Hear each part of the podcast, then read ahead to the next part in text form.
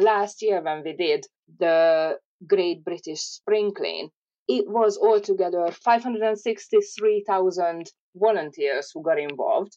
We collected almost one million bags of litter. It costing a lot of money to clean up, you know, like the littering as well. It costs about one billion pounds every year of the taxpayers' money. I always say that litter picking is, is so therapeutic. I, I find it so therapeutic, and it's cheaper than therapy. So it's good.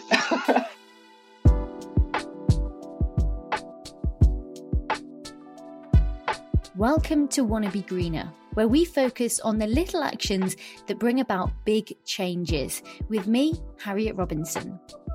Now, Anna Lund is a plastic-free blogger and ambassador for Keep Britain Tidy, which names her as one of its litter heroes.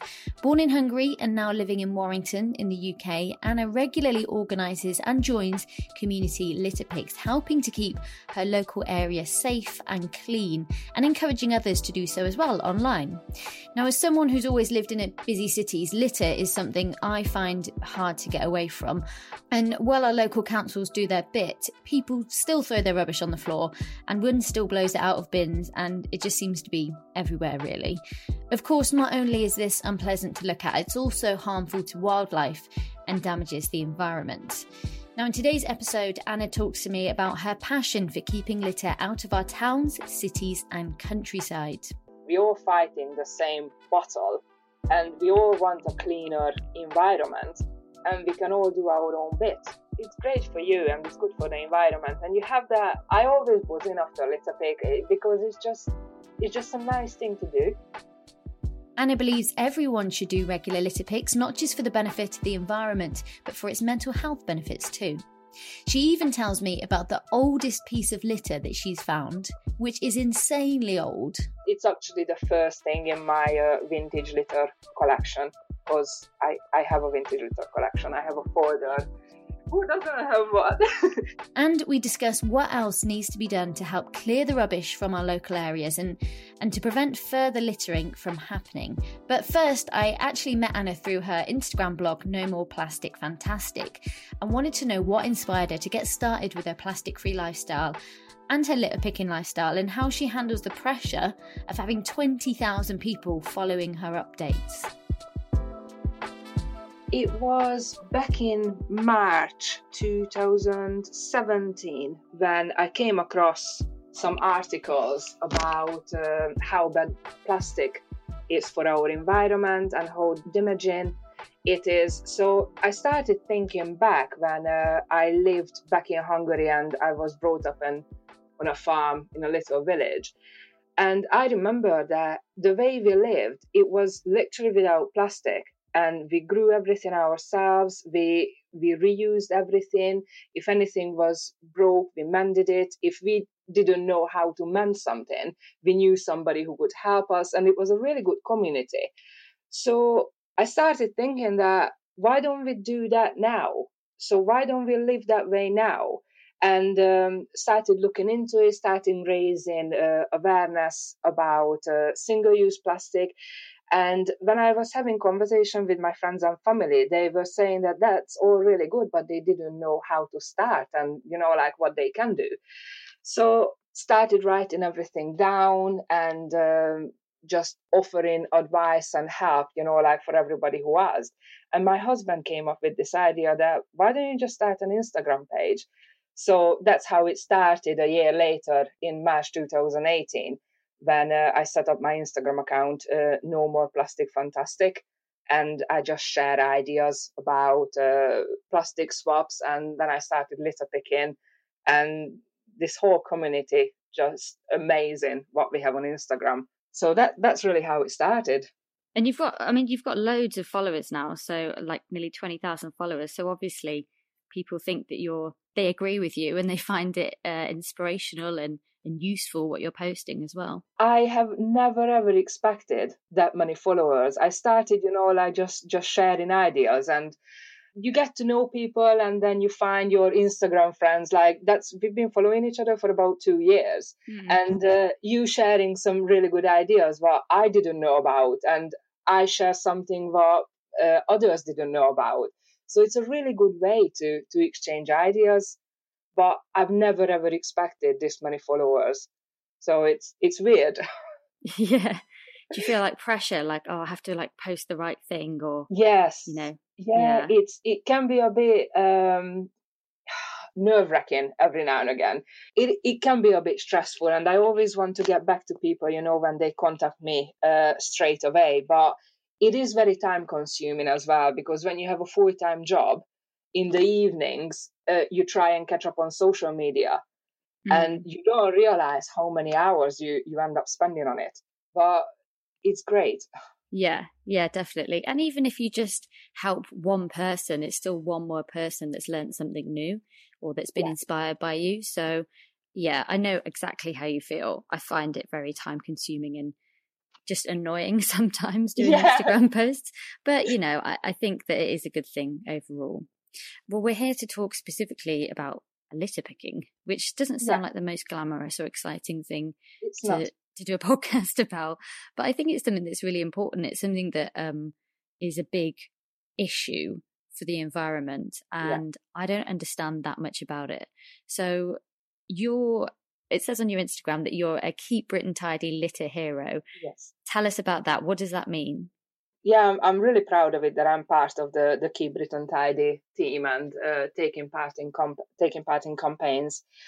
Literally just ra- raising awareness about litter picking and, you know, like getting the word out there. And we do have events. We have um, a spring clean event uh, each year. Then we have an autumn litter picking event as well. And it's literally just uh, to get the words out there and, and raise an awareness that why is it important to litter pick, and also why is it important to recycle, and just show it to people, you know, like in everyday life, that what a difference we can make if we just all join together, because it's it's all of us in there. We're all fighting the same battle and we all want a cleaner environment, and we can all do our own bit.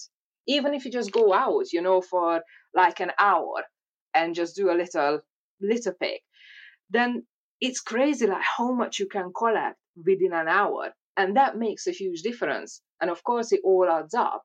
And this is what Keep Britain Tidy does, that they collect all the data. And when you get this data at the end of the year, it's pretty crazy. For example, just uh, just a couple of things to mention. Last year when we did the Great British Spring Clean, it was altogether five hundred sixty-three thousand volunteers who got involved. Wow. We collected almost one million bags of litter.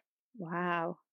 And that was between uh, that short period of time when we did this uh, Great British Spring Clean, between the twenty-second of March and twenty-third of April. So that was a month, mm. a month first. And, and that's how much we collected.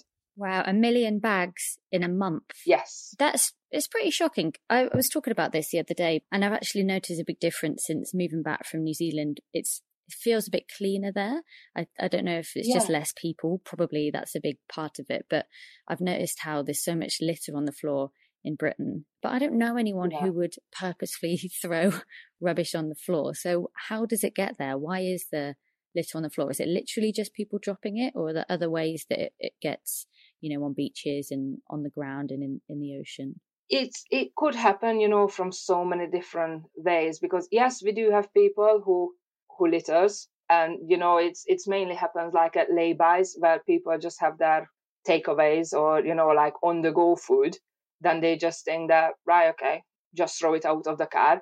So I'm sure that when you pass in, you know, like all these laybys, you can always see the litter there, and it's uh, not easy to. to clear up either, because obviously it's along the high-speed road, so it's dangerous. It needs really good organization to, to get that one cleaned up. It could be the fact that, you know, you do put your uh, litter in the bin, but because if it's overflowing, the wind will pick it up and, you know, like it's just going to spread it. It could be the fact that the council doesn't empty the bins as often as they can or as they should. Uh, remember at Durdledore uh, in June, when we had that, June, July, when we had that really nice weather and people went to the beach, and the amount of litter they left, it was incredible. Like one person, you know, just put a litter down in one next to a post, and suddenly everybody thinks that it's okay to leave it there. Mm. We're like sheep, aren't we? If some, if one person says it's okay, then we all think, oh, it's not that bad. They've done it, so yeah, exactly. We can all so, do it. Yeah, exactly. So, but litter breeds litter. That's one thing. The other thing was, uh, yeah, if it just gets uh, blown out from from the bins, and it uh, stops in the woodland, it gets into the water system via the, the grid, and it's just so many different things. People don't don't recycle properly, or they, they just don't don't take their litter home. Mm. I mean, this is a, maybe a stupid question, but why do you think people litter? I mean, why? Surely we all know that, you know, there's adverts about taking it home, there's posters, there's billboards. We know that it's not something you're meant to do. I mean, it's actually illegal, yeah. Isn't it, to litter? Why do people still do it? I don't think that uh, they fine littering as much as they should, and they're not enforcing it. That, you know, like fly tippings, you can see it. And uh, yeah, you shouldn't be doing it. The sign is there that, you know, you're going to get fined if you get caught. But if they don't get caught, they're not going to get fined. So they mm. can get away with it, and it's okay to do it in their head. It would be great, you know, if they can just put some uh, some sort of like, we are watching you. Keep Britain Tidy did a campaign a couple of years ago, might have been a few years ago, about uh, we are watching you down in, in London near uh, near like a big lay-by where all the truck drivers and uh, loads of cars just parked there. And these signs were everywhere that we are watching you. And they noticed that it stopped the littering, like reduced the littering in that area because signs were everywhere. So I don't know if it would help, you know, if it was actually signs like everywhere and you feel like that the big brother is watching you. Yeah. So you don't do it. Yeah. Because people mainly litter when they are alone and, you know, like they're not seen by somebody else. Because if other people see you that you litter, you feel a bit, you feel ashamed. Yeah, you'd hope so. Well, yeah, you would hope so. Yeah, good point. Well, what is the the kind of scale of the litter problem? I mean, you said that Keep Britain Tidy picked up about a million bags in a month. Do you think that it's it's getting worse? I mean, you've been litter picking for a few years yeah. now. Are you seeing the problem getting worse? And especially with COVID, is that making it even harder? It's different litter now. It's all the P P E, you know, like what we have at the moment is like masks everywhere and gloves everywhere. We didn't have that problem before COVID. We had more of our on-the-go takeaway boxes. We had like all the fast food litter. But now that they, when they were closed, obviously we didn't have that litter. But now we have different ones. So yay! Um, it's it's really like the amount of litter has remained consistent. And last year, as I said, it was littering of food and soft drinks. And oh yeah, the the worst one is the dog, the dog poo bags in plastic bags. You know, like the people take the dogs out and they do their business. Yeah. Then they just chuck the, the little plastic bag into the woods. Yeah, I don't and, understand that. Why put it yeah. in a bag and then leave it? Is why is that a thing? You've done the worst part, haven't you? Yeah. You you banned it up. That's the worst part. Then instead of finding a bin, you just like chuck it in the woodlands, and it's and it's awful. So that's definitely, you know, like it, it's it's gone up in yeah. in numbers because more people have dogs, you know, like and, and more walks, obviously, because you have to get your exercise in. But um, the other big problem, like with uh, litter, is cigarette butts. In England, uh, every year is around two hundred twenty-six million cigarette butts. What what people litter, and it's a nightmare to clean it up. Yeah, they're, I'm sure they're really hard to pick up. And also, I've I've never really quite understood why they're considered okay to be litter, just something that goes on the floor. But people still do it now. It's it's just a weird habit that we've always had, that they just go on the floor. I think people think that they're biodegradable, maybe, but they're definitely not. Yeah, but they're not. And they're really dangerous to, to all the marine animals. And it's got plastic in it as well, in the within mm. the filter. So it's it's really dangerous to, to the animals. And so many cigarette butts goes down the grid, you know, because they are so light and they just get washed down. You know, and it's and this gets into the water system, and it's pretty impossible to to pick it up, like all of it. You need a mm. brush you know, if you want to do it properly. But it's just just crazy. But uh, on the streets, they, according to the Symphony environmental report, that they clean about two point two five million pieces of litter. That's that's how much it gets dropped on the streets every day. Every day? Yeah, that's what it says. That is bad. And it's over uh, one hundred eighty thousand sacks of litter are cleared from the motorways and major A roads each year by the highway, Highways England. Wow. And that's all, you know, like from the laybys, or, you know, like people just like throwing, as they drive in, they're just throwing litter out of the mm. car. It makes my blood boil when people do that. Yeah, I I don't understand it, but hey, it's something that people do. No, yeah, they, they just do it. And I don't understand, like, what makes them think that it is okay. I think because they know somebody else will sort it out. Yeah. I think that, you know, like, when people get caught doing that, their punishment should be, clean it up, go and go do litter picking, and you will realize that how bad it is. You just think that you just throw that one bag or just that one Coke bottle out. Then you will realize that if everybody does that, it's a lot of Coke bottles and a lot of bags and whatever you, you litter. Mm.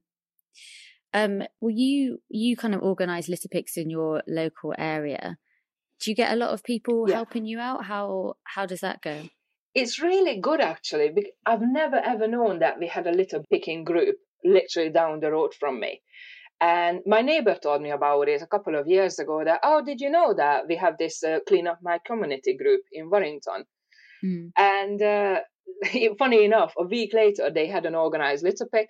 So I went and helped out, and that's when I joined to them as well.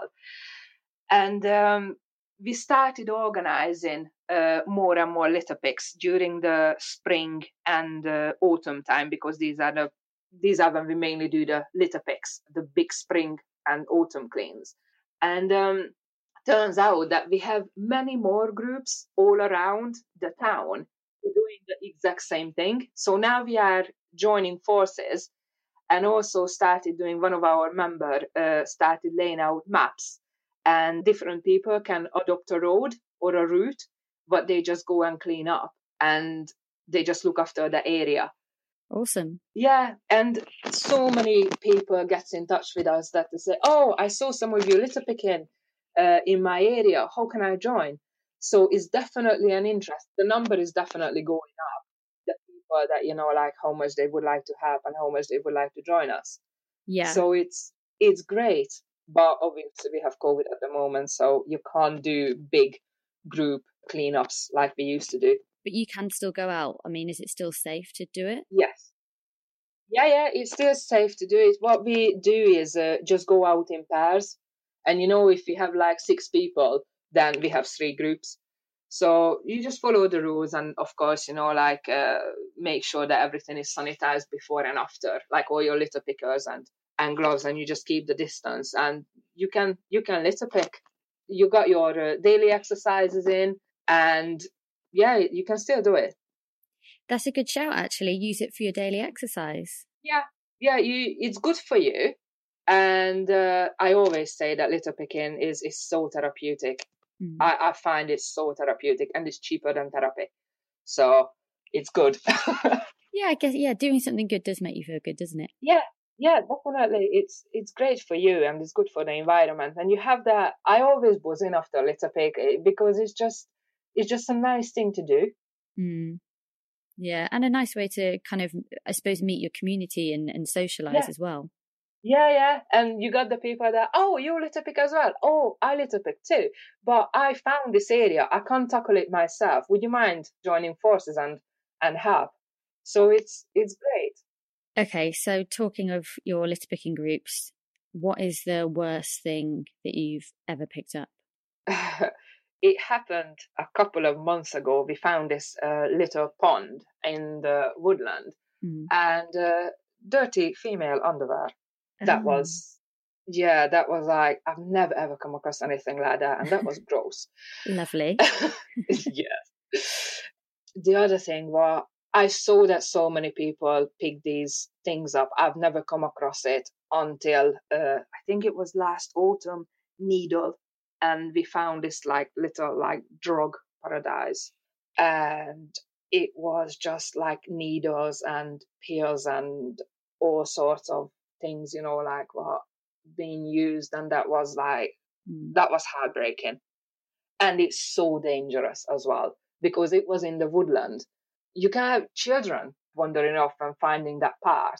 Yeah. And, you know, they pick it up. Your dog can step into step into a needle. Or, like, it's just, yeah, it wasn't a nice, nice thing to, to come across. Yeah, you see quite a lot on the floor around here, actually. I did a little, little pick down on the riverbed in Bristol. Yeah. And there were just loads of needles. Oh. And lots of tampon applicators. Which was oh, lovely. yeah, that's, yeah. Another I find those on. Yeah, they are really good. I don't know why they still exist. No. Like, yeah, just don't do it, please. There's actually a great campaign by Ella Daish. I don't yes. know if you know her, but yeah, yeah, she's been campaigning to get plastic um, applicators taken out of almost all of the brands. Um, yeah, and she's doing really well.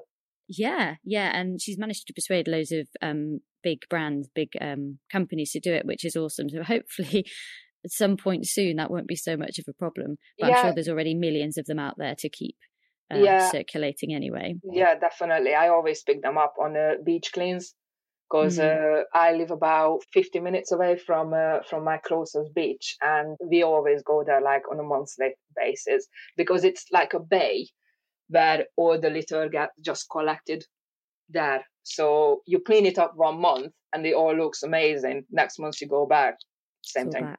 Mm. Yeah. What about the oldest thing? I know, I, I think I saw an article um, where you'd found a crisp packet from the nineties or something really old. It, Some, something yeah, very old. Was, uh, went to went to the beach and uh, I've got eagle eyes or some sort of radar, something, you know, when it litter, because it was literally a tiny part of it was out of the sand dunes and the sun was reflected on it, so you know, like it was oh shiny, what is that? So I went over and I digged it out. It was a Golden Wonder crisp uh, wrapper. You could tell it was really old, but you couldn't see the expiry date. So I contacted the company, sent them a photo of their wrapper and just say that, can you please advise when this packaging was out mm. and about and, and on the shelves? And they came back with an answer, nineteen sixty-seven sixty-eight. Really? Yes. And well, that's and so it, like fifty years ago. Yeah. And it's in a really good shape.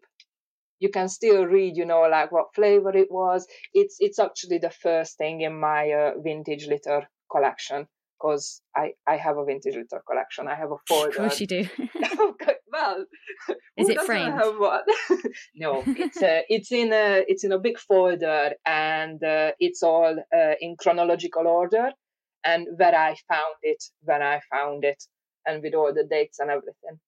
That's awesome. So, you need to put that online, because I think people will be. I think that's pretty shocking. I think people will be really interested to see that. I can't believe you found something from then. That's so old. Yeah, it is. Uh, I found um, the other big crisp company. I cannot do a litter pick without without those wrappers. It, impossible. I've never ever done a litter pick without Walkers. Walkers. Yes. Mm. I have one with uh, Emma Bunton on it from the Spice Girls uh, era in nineteen ninety-eight, I think, or something like that. Yeah. One litter pick uh, we did in the woodlands. And I picked up one from two thousand five, two thousand six, two thousand seven, and two thousand eight. Wow. Like, yeah, I just said, oh my God, I can't believe it. It was one area. And it was just like, that. There you go. That's all of it, just can go in my little folder. In a way, yeah. Slightly satisfying, because you get to fill up your folder. Yeah. It's really interesting. We did a few events as well with uh, Clean Up My Community, because we're not just litter picking, we're also trying to raise awareness and encourage people like not to litter and educate them mm-hmm. as well. So I took my uh, my vintage litter collection, and they find it fascinating that, is it really that old? But it looks brand new. Yes, because it's plastic. It doesn't go away. Yeah. It will be around for a very, very long time. Yeah. Well, that actually kind of leads into my next question, because obviously, you know, one of the big problems with litter is that it doesn't look nice. But what are the yeah. what are the other problems? I mean, it, it's it's a bit deeper than that as well, isn't it? Yes, it, it is. And it's it's really dangerous and destroys our wildlife and nature. It's dangerous to humans. Um, how many times you heard that people like burn their feet on a hot barbecue, you know, like these disposable barbecues, what's buried in the sand on the beaches, because you can't see it. So you just bury it in the sand. It's not there anymore because, you know, I buried it. It's all clean. But because it's so hot and the sand, it keeps it even hotter. So people just step in it and, and it burns their feet, or they, you know, like step in broken glass, mm. or don't know, you, you're carrying something, it's got blown out of your hand. So you, you go and pick it up, you know, like we'll get it, try to get it out from the bush and you have a broken glass there. You can catch your hand on it. Is that part of it? But also one of the, the saddest thing is that it's killing the animals. Yeah. Land animals and also the the marine animals, and it's so so upsetting to see, like how they get trapped. You know, like little mouse, they get trapped in like bottles or you know like in in a crisps tube. Yeah. They got in, but they can't get out. You know, like hedgehogs and and all that, they get tangled in it. It's just heartbreaking. One of my colleagues actually took a photo of a seagull where a plastic bag was wrapped around his feet and he was flying. So the photo is incredible how it, you know, like drags that plastic bag after him. But all the other seagulls are around it because they want to know what it is. And they're trying to, you know, like pinch it and trying to get it off its feet. But this little bird is getting really stressed and exhausted about it because he's getting chased. And I just said, I've never expected to see something like that. Yeah. So it really hit hit home because I'm not going to see a dolphin tangled in, in a fishing net because I don't live in the area, or, you know, like a little, poor little turtle. But when I saw it, you know, like it's actually happening around the corner from me.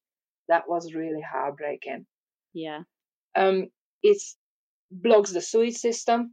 You know, the when people flush down the wet, wet wipes on the toilet in the toilet yeah. because oh, it's okay. Mm. Well, it's all blocks the system. And uh, in two thousand nineteen, they uh, found a forty ton fatberg cleared from the Thames in London. Yes, it was disgusting. It was disgusting, and it was all full of like nappies. Who flushes a nappy down the toilet? Apparently, lots of people. Well, yeah. Turns out wet wipes and cotton buds and everything is just awful.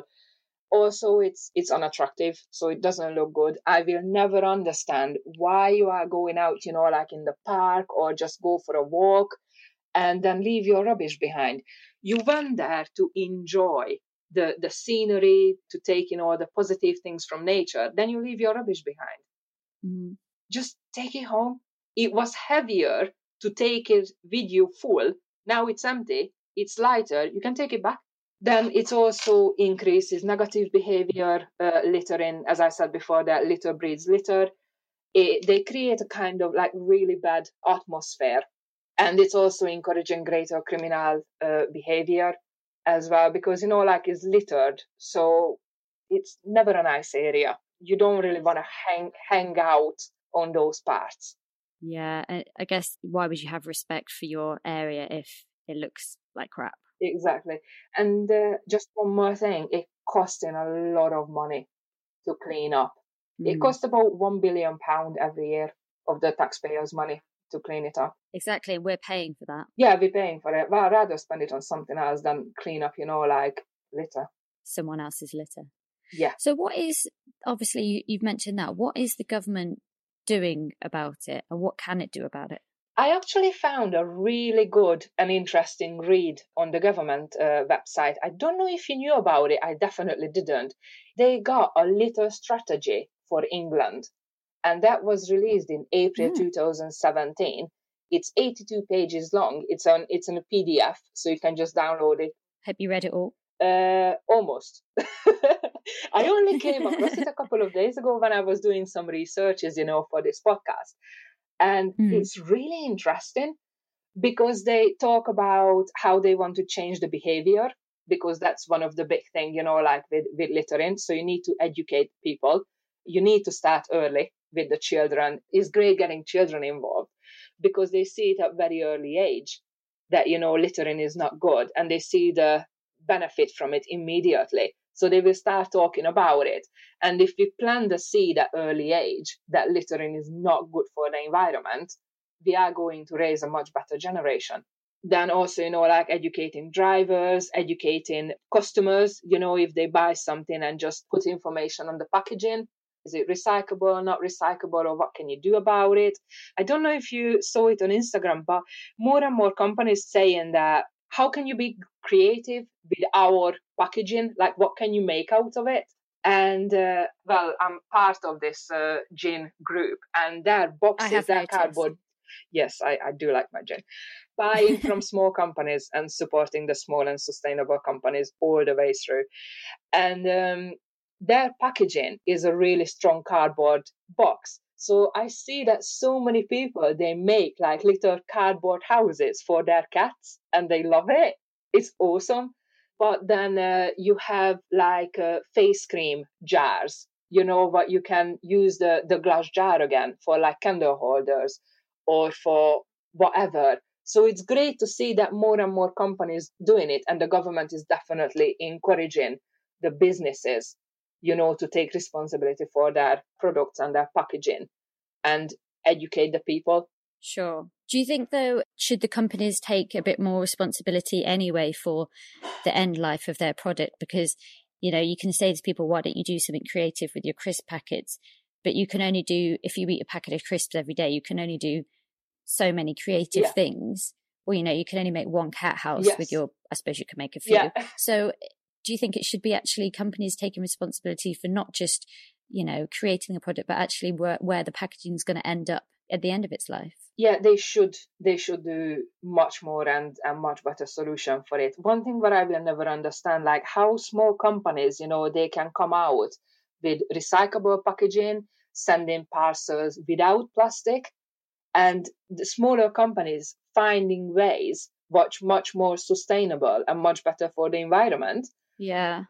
Then small companies who's got millions and billions of pounds, they come back to us and say that, well, we will do something about it by like in five years' time.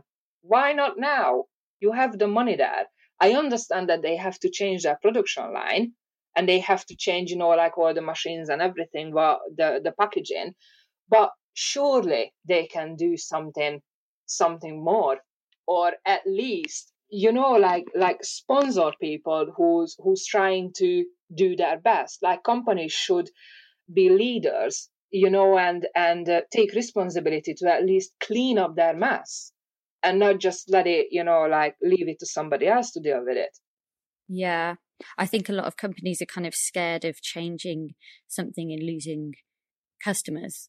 Yes, but then we found uh, we got um, a retail park Uh, near us. So during the first COVID uh, lockdown, we started going out uh, every Tuesday evening and started cleaning up. And Next is on that retail park. And in the woodlands, we found hundreds of uh, Next packaging. You know what the clothes uh, come in? Those yeah. see-through like plastic bag. bag. Yeah. yeah. Hundreds of them. We got the photos. It, it was awful. So we started cleaning up because it was uh, four visits, and altogether we collected fifty-five bags. And uh, we contacted them and say that, you know, like we found all this, we cleaned it up. What are you going to do about this? Hmm. Because it's your rubbish. Nothing. Absolutely nothing. Not a word from them. And I think we contacted them twice now and just nothing. Yeah, they're just not held to um, held to account, I suppose. No. No, they're not responsible for it. You know, like they didn't put it there. Yeah, but did it blow out from your big bin? Because it's such a light material, you know, that plastic bag. Did it, if the bin wasn't closed and you just emptied it all there, did it just get blown out? Don't you think that you should take responsibility, you know, and keep the woodland clean? Because we got all these little creatures living in there. They need looking after. Of course. Is there any companies, obviously Next not doing so well, is there any companies that you've noticed that are doing really well, even like big companies that have actually made some good good changes in, in, in that respect recently? Actually, someone mentioned to me that um, with Amazon, there's an option. I, I don't buy on Amazon anyway, but there's an option when you go to pay, that you can choose to have zero waste packaging or no plastic or something like that? Yeah, they do have that. That at least something good about that, that, you know, like if you don't want the plastic, then it, they don't send it. Uh, I must admit that, yes, I did have, I did order, you know, like a few things from there, not recently, but few, like a year or so ago. My husband still orders a few bits and pieces from there simply because uh, sometimes it's just easier, you know, it's it's next day delivery. Oh, yeah, yeah, it's, it's totally easy. It's that part. Yeah. And uh, yes, they do send it without plastic. So I don't know if we back in days, you know, we opted for that or somehow it just happens. But yeah, we don't receive any plastic with the packaging. One company who's, uh, I'm sure that you've seen, so about them on my Instagram pages, Abby and Chrissy, they make like handbags and purses and all sorts of things out of a fire hose. Mm. And they use other companies' bags and waste products and make them into a new product. So that's like circular, uh, cir- no, I can't say that. Circular. Circular economy? Circular economy, yes. So it's, you know, like just uh, reuse and recycle like all the time. So mm. we do have companies out there who who trying their best, or, you know, like they changing their their process. But I wish I could just tell you, you know, like a couple of companies, but my mind just gone blank. Oh, no, that's fine. But that shows that, you know, there's no like huge companies that are really, that stand out that are doing it, I suppose. So if someone's listening then and they're concerned about the litter in their area, or they just want to they just want to make a change, I'm sure if you're listening to this, you're probably not a person that drops it. But if you, you know, want to make a change maybe in your local area or even nationally, what would you suggest to do? First of all, go on Facebook or, or Instagram and just uh, find out if there's a litter picking group in your area. Pretty sure that you will find litter picking groups near you because it's thankfully it's it's getting really popular.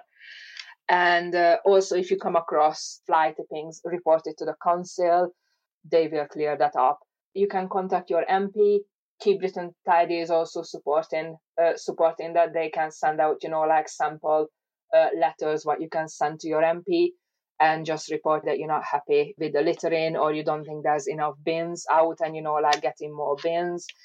There's many things what you can just start on your own as well. You can buy your uh, litter picking equipment from, uh, for example, from Wilko, or uh, I think uh, Home and Bargain, they're selling them as well. So it's great that now it's uh, just in the shops as well, and you can just buy litter pickers from just like normal shops, because a few years ago, it wasn't a thing. It was really difficult to, to find litter picking yeah. uh, equipment like the hoops and and uh, and the litter pickers. But now you just go into Wilko and you can buy them for, I think, like seven pounds or something like that. Wow, that's really good because, yeah, I, I was definitely, I, I, you know, you don't really want to do it if you've got to use your hands, do you? No, no, definitely don't do that. Uh, so, yeah, you can buy buy all the equipments now in from everyday shops, which is which is really good.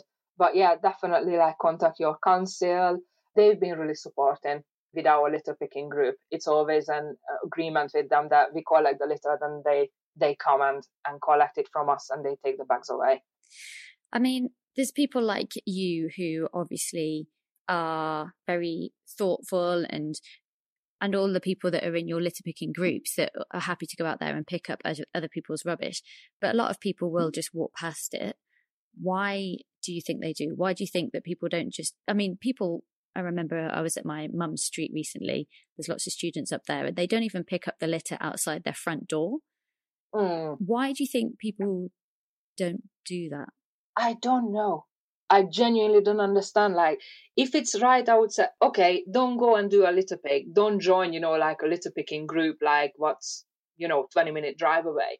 Yeah. But if it's right outside your flat or house, does it not bother you? It would drive me insane. And I don't, I don't understand. It must be some sort of reason, like why they think it is okay to just like step over it. But I can't answer that question because I don't understand how it works, that it just doesn't bother you. So I either think that, you know, they either think that it's somebody else's job to clean it up. Mm. And it's, it, I didn't drop it, so I'm not going to pick it up. I speak with people, you know, when they said that, oh, you, you pick up litter and it's like so great. I don't know how you do it because I, I think that people are going to judge me. Judge you for what? That you care about the environment. I don't think it's a, it's a bad thing. I heard people like walking past and, you know, like they joking about that. Oh, I own community service. They said, no, I I pick up like I'm I'm a volunteer. I do it myself because it bothers me. They just like, oh, really? Like, oh, well done you. It, it's some sort of black mark against litter picking. Yeah. I think because, you know, it's, it's dirty. It's somebody else's rubbish. And yes, I understand that. But then just look at the bigger picture. Don't you want a nicer environment? Don't you want a greener environment? How much nicer it looks when you clean up that litter. I absolutely love seeing the before and after photos. It's just it's just nice. But I genuinely think that, that people are like afraid, you know, like of judgment. But I think you should just do it. People will judge you anyway. So may as well just may as well just judge you about, you know, something good what you are doing. So I can live with that. So you mentioned kind of joining a litter picking group and contacting your council and all those kind of things. Are there any good organisations that are worth supporting or joining? The only one I know is I, I did a Surfers Against, is it Surfers Against Sewage? Yes, I did a litter pick with them. Is there any other good ones that you recommend that are just worth checking out? Yeah, but funny enough, my first ever litter pick was for Surfers Against Sewage as well back in like three years ago. And uh, I keep doing that one, uh, Keep Britain Tidy, and also the Marine Conservation Society. They they also organize litter picks. You can't just do, you know, like a beach clean because obviously ah. the Marine Conservation Society, they are on uh, on the beach. And uh, the Surfers Against Sewage one, now they do like river cleanups as well. And they also do the plastic-free towns as well. And if you go online and just search for, you know, like litter picks in your area, you will find uh, them with dates and locations because it's so many different uh, and individual organizations there as well. For example, our Clean Up My Community, like all the dates as well when litter pickings are organized and, you know, like when, when we have a few things booked. Obviously, during COVID is a bit different. Because uh, the big group litter picks are, well, it's banned in a way. It's it's against it's against the rules.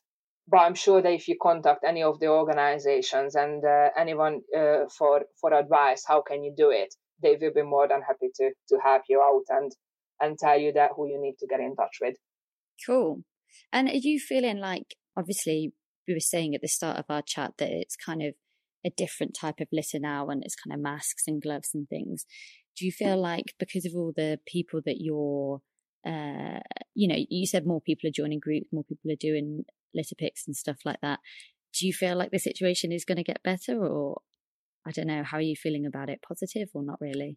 Yeah, it's it's positive because it's more out there, it's more normal now to litter pick. Yeah, we still have the stigma of it, but it's more normal. It's more like people don't, they don't look at you that you're weird because you're litter picking.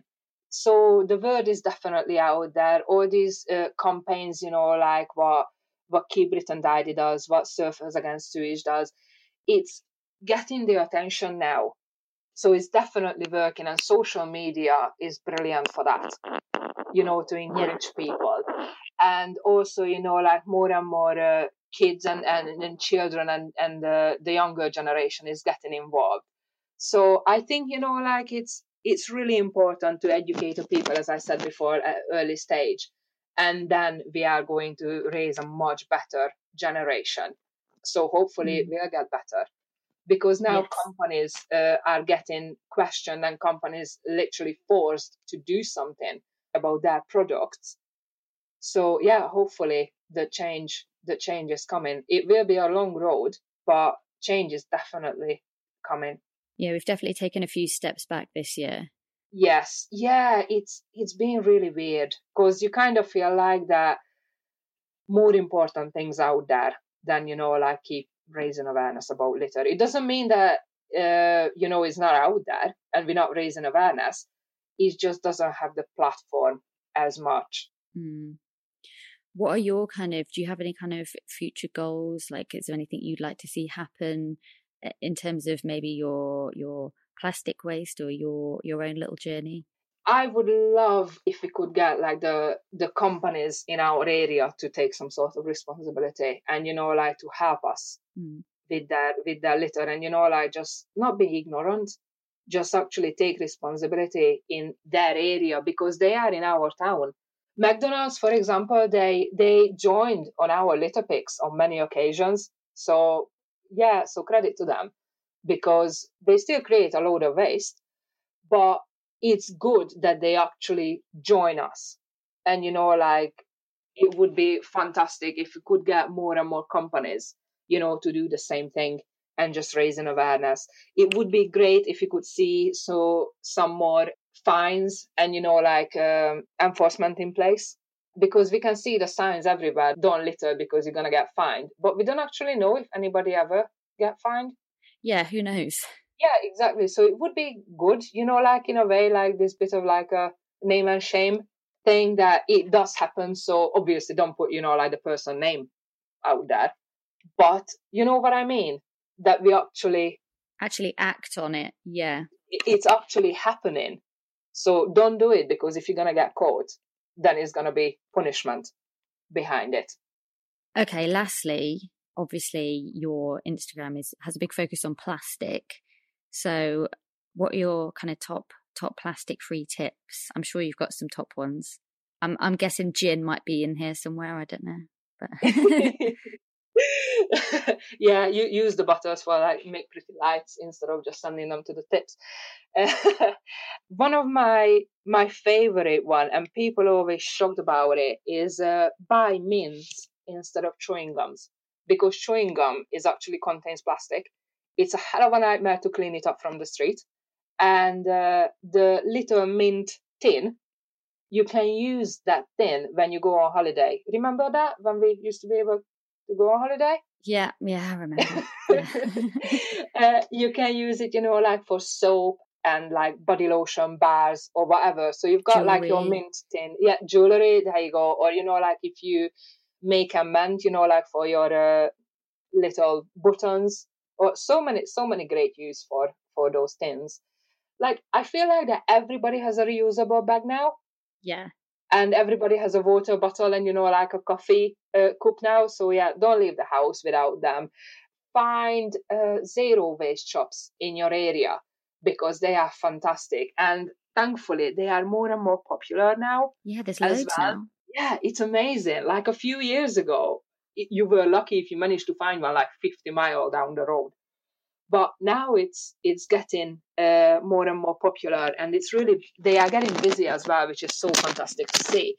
So if you still like rather use shower gels and uh, liquid shampoo, then go to the zero waste shops because one hundred percent you will be able to get them from the refill station. Mm. Well, an amazing thing, actually, I've I've just been living in New Zealand, which is quite a green country, but the supermarkets are starting to do that now as well. So you can go to the super, like big supermarket and you can refill your uh, shampoo, your conditioner, your flour, all that kind of thing. Not in all of them, but it's quite cool that it's kind of infiltrating through. That's really good. Now you mentioned that, I'm pretty sure that I've seen an article about it briefly, that ASDA is uh, trialing the refill aisle as well in their supermarkets. I'm pretty sure that, yeah, I've, I've seen about that. Yeah, if you can do everything in one shop, then I think people are more likely to do it, really. It's when you have to go to yeah. this shop for this and this shop for this, I think that it gets a bit more difficult. Yeah, definitely. And uh, one of the other thing is uh, coconut oil uh, as a makeup remover. I absolutely swear by that. It's great. Coconut oil is, is like magic. And I use like a reusable pad, but you can just use like an old towel, you know, and just like cut it up and use that as your reusable pad. And the coconut oil is great for uh, for makeup remover. I've been using it for, I don't know, about three years now. Awesome. I swear by it. You don't get all greasy. No, and it's really good for your skin as well. And it comes in a glass jar. Well, the one that I buy comes in a in a glass jar and is great. So that's one of my favorite go-to. if anybody, you know, like would like to know a bit more about like what I do or litter picking or, or plastic free swaps, then I have my Instagram account called No More Plastic Fantastic. And if you contact me on that, I, I will get back to you as soon as I can. I'm on uh, Facebook as well. And I also have my uh, email address, which is anna dot no more plastic at gmail dot com. Cool. Oh, thank you so much. Uh, it's been really interesting. Who would have thought you could chat for an hour about litter? Was it an hour? Wow. Thank you so much. The absolutely lovely Anna Lund, aka No More Plastic Fantastic. It was so awesome to catch up with her. She also brought so many great tips and points. So let's just quickly recap some of the stuff that she covered. She said there's lots of reasons to start litter picking, whether that's pride in your local environment, helping local wildlife and land, taking away dangerous objects, and also the social elements and the benefits to your mental health. She said if you want to get started, look around on Facebook or elsewhere online and see if there's a litter picking group in your area, because there probably is. Also start reporting stuff like fly tipping to the council, because they will clear it up. Um, I'm actually talking to my local council currently about a bad area of litter, and they are actually talking and trying to do something about it. So it is worth highlighting it. Also contact your M P and tell them you're unhappy with the littering, or maybe that there needs to be more bins, for example.